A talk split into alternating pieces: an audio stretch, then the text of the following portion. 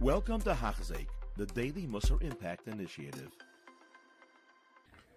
And we begin Bezer Hashem, the next midah, Perakov Dala, the midah of Yiras Chet, Babir Yiras Achet. We see that Amida Hazois, this particular midah of Yiras Chet, sometimes called Yiras or Yiras Hashem, is Nimnis Achet Kol Amida Satoi Veiseshu Zochanu It is mentioned, it comes after all of the first seven midas that we have mentioned earlier. As Dailonu, that itself is sufficient for us, Lahayirenu, to arouse us alinyona on its specialness, sharoi shiyavade in nichbad, of what an honored and special midah it is, v'ikori, ma'oid, and as a tremendously high midah of a say, one that is difficult to try to attain.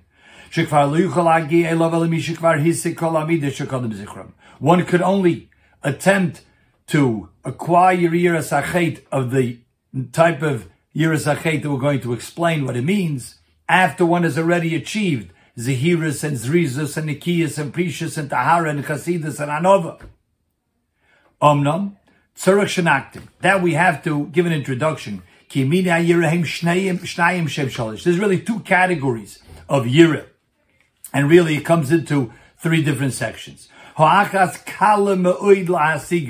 Sisham tells us that the first one is really easily attainable. Ein dover kal kamayu. There's nothing easier than that. And the way he's going to, to explain it, indeed, it should be like that. And we have to explain why it isn't like that bismaneinu nowadays.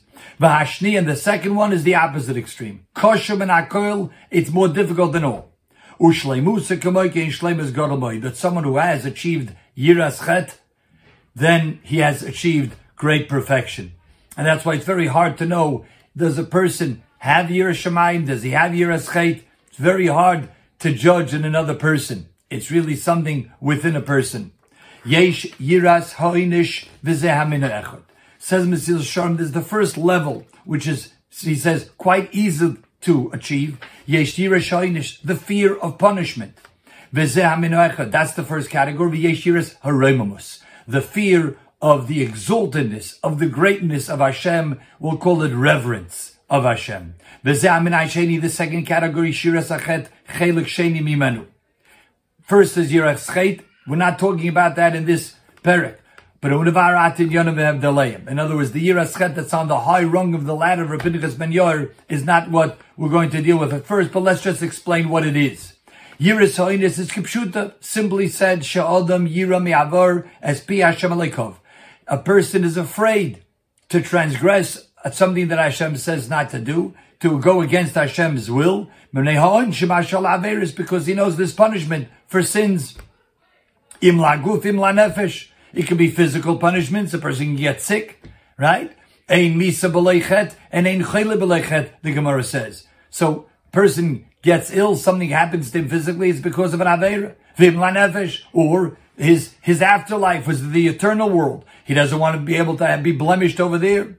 This is certainly very easy to attain. Everybody loves themselves. He's afraid for things that could be harmful to him.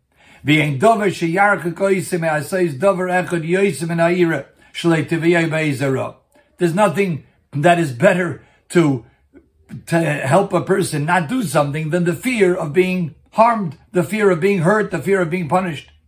But vein yira zur uya elo lami oretz ulenashim asher daitin kala. These are for people who are at a for basic level of yira.